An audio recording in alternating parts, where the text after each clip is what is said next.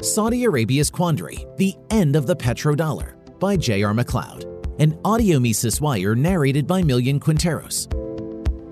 In 1971, Richard Nixon took the U.S. off the last feeble vestiges of the gold standard, otherwise known as the Bretton Woods Agreement. That system had been a bizarre gold dollar hybrid where the dollar was the world reserve currency, but the U.S. agreed to keep the dollar backed by gold. Henry Hazlitt's book From Bretton Woods to World Inflation explains the consequences of this situation well. The end of this system left a vacuum at the heart of the world's financial affairs, one that needed to be filled quickly. The dollar, now unmoored by gold, remained the default currency for international trade. But without the confidence derived from its former gold backing, the US needed to bolster its credibility lest other more enticing options appeared to displace the dollar's hegemony.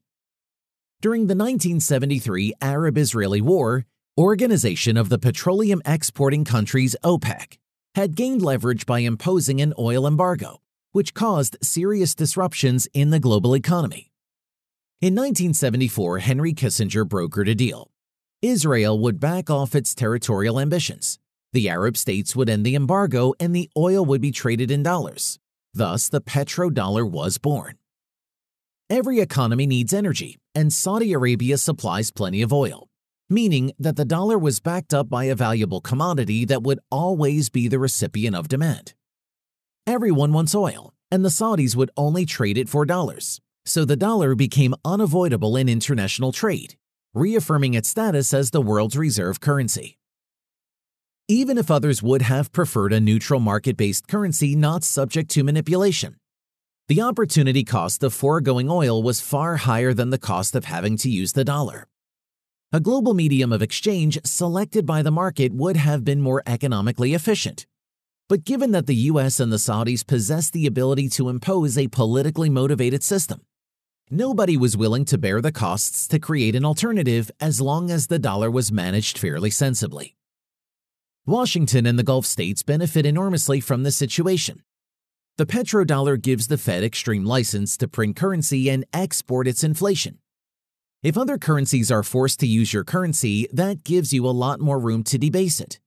Imports are made cheaper with the high purchasing power of the dollar.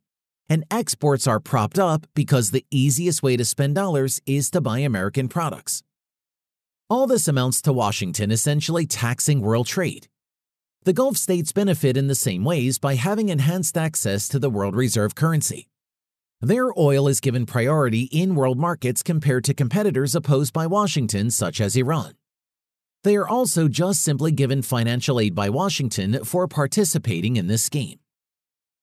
However, there are consequences for the countries involved. Even if the U.S. has largely avoided extreme domestic consumer price inflation by circulating dollars around the world, the business cycle consequences of inflation are unavoidable. For example, the 2008 recession was severe yet unaccompanied by extreme inflation before or after. Holding the world reserve currency has also given the US a free ride with far less need to produce valuable goods and services. The dollar holds its value because there has always been global demand for it, so it has been possible to print money to prop up the US economy by consumer spending without an extreme loss of value in the dollar. But there is now very little worth in the underlying US economy. The dollar is backed up as the world reserve currency by a series of secondary institutions the International Monetary Fund, the World Bank, etc. On top of this, though unspoken, there exists a military and intelligence enforcement mechanism Oppose the dollar and either Washington will invade you or agents from the Central Intelligence Agency will appear and ask domestic radicals what color they would like their revolution. Iraq persistently attempted to abandon the dollar, making a particularly assertive move in October 2000. Then they were invaded in 2003 without having attacked America or any other country. Libya's Muammar Gaddafi attempted to create an Africa wide gold backed dinar and was assassinated in 2011. Of course, U.S. involvement in these countries is not monocausal, and other factors like security guarantees for Israel and progressive crusading play a role. But securing the hegemony of the dollar is a critical issue in Washington's foreign policy. The corollary of the power granted by possession of the world reserve currency is the ability to break the rules of your self proclaimed rules based order. Saudi Arabia funds radical mosques around the world, and we have already mentioned the recent American invasions. Other states must acquiesce to this behavior because ending up on the wrong side of the dollar would be disastrous for their economies, and it could potentially mark them as a target for invasion or subterfuge but it seems like recent actions have been too extreme for other world powers to accept.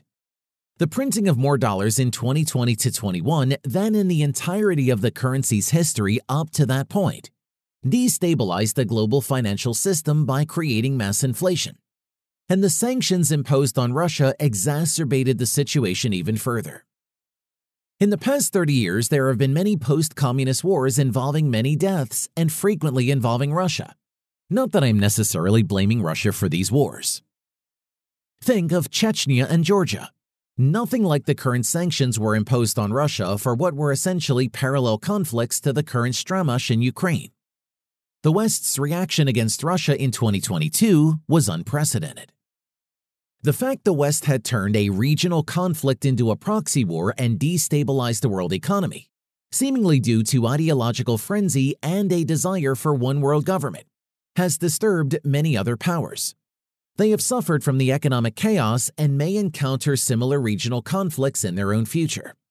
They are concerned the West could leap into these disputes in the same way they have attempted to crush the Russians. Thus, in the long run, the dollar is doomed as other world powers realize that Washington has abrogated its responsibilities. And the second and third world cannot ever allow what has transpired with the COVID inflation and the Russia sanctions to happen again. Russia has already linked the ruble to a semi gold standard. China has also made moves regarding gold and is far ahead of the US in the race for an all important central bank digital currency. Previously solid allies like India are backing away from the increasingly deranged Washington establishment. As countries refuse to go along with the bizarre social agenda and utopian eschatology of Washington, they will also have to seek alternative economic arrangements. For Washington, both the political and economic systems are non negotiable. It has hardly been trumpeted by the Western press, but if you have been paying attention this past year, you will have noticed stories of major countries agreeing to trade in currencies other than the dollar. Decoupling is a tricky proposition as these countries' economies have been tied up with the dollar for decades. There is also the risk of Washington violently lashing out to maintain its hegemonic status. Thus, the transition away from the dollar is likely a medium to long term trend. But the first decisive moves have occurred, and there is no turning back short of serious self reflection on the part of Washington, which I would bet against. However, much hinges on Saudi Arabia's actions. As we discussed earlier, they made the petrodollar, and they will be the ones to break it if that is what transpires. Since it is their oil that underpins the value of the dollar, the more they trade oil in other currencies, the less value the dollar possesses. And in a momentous story, the Saudi Minister of Finance stated that they are open to trading oil in currencies other than the dollar. The Chinese and Saudi leadership have discussed the issue, and securing bilateral trade without the involvement of the dollar appears to be a top Chinese priority. A failing dollar will have disastrous consequences for the US, as there are not enough manufacturing or non financial services in its economy. Imports will suddenly be expensive and the quality of life will drop. Much of the establishment isn't as hard headed as those who came before and doesn't conceive of the possibility of Washington losing. How could they? Russia is mildly anti gay and they don't believe in climate change. They're the bad guys and the bad guys always lose. Other quarters of the establishment seem to have retained a dose of realism and appear to be looting the government and the economy while the dollar still has value. Think Biden's gigantic crony laden spending bills. The good news is that Washington's plans for world domination are bound to fail as China and Russia have a revived alliance, which also appeals to and is open to other powers. The bad news is that this will lead to the drawn out collapse of the dollar, which Washington will attempt to parlay into a new central bank digital currency to accompany an increased crackdown on opposition within the dwindling empire. But ultimately, with visibly successful alternative systems elsewhere and less material comfort at home, more people will begin to question the first principles, foreign policy, and economic doctrines of the post World War II order. For more content like this, visit Mises.org.